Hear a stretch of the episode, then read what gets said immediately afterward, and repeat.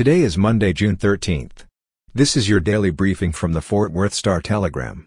It will be very hot today in Fort Worth with a record-tying high of 102 degrees.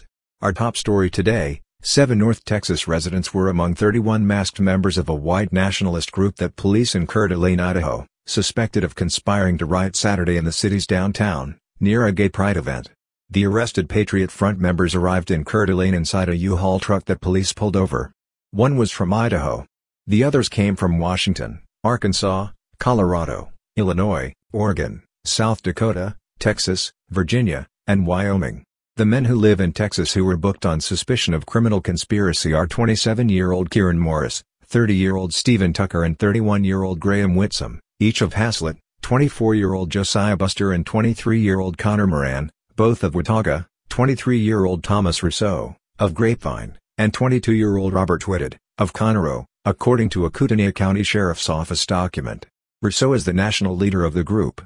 The men were jailed and were scheduled to be arraigned in court today, according to the Spokesman Review in Spokane, Washington. Coeur d'Alene is in northern Idaho, about 400 miles north of Boise.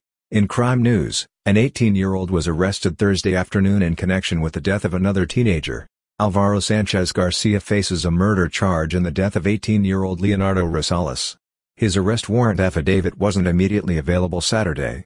Last weekend, Rosales was found dead in a paved area of an abandoned incinerator in the 3200 block of Yuma Drive in South Fort Worth. Rosales died from, quote, multiple sharp force injuries and gunshot wounds, according to the Tarrant County Medical Examiner's Office. Garcia was being held on $150,000 bond at the Tarrant County Jail Belknap facility. He did not have an attorney listed in court records. And finally, in high school sports, the Southlake Carroll baseball team won the Class 6A state championship game Saturday, 40 years to the day after its first title in 1982. Senior pitcher Owen Proksch, a Duke signee, struck out nine and drove in the go-ahead run, and the Dragons rallied back from their largest deficit in over two months to beat San Antonio Reagan 8-5 at Dell Diamond in Round Rock. Carroll, which finished the season 34-8, defeated Fort Bend Ridge 6-1 in Friday's semifinal round. Senior Griffin Herring, an LSU signee, struck out 13 batters in that game.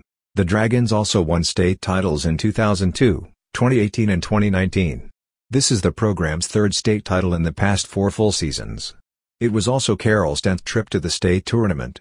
For the latest in Fort Worth and Tarrant County news, visit star-telegram.com.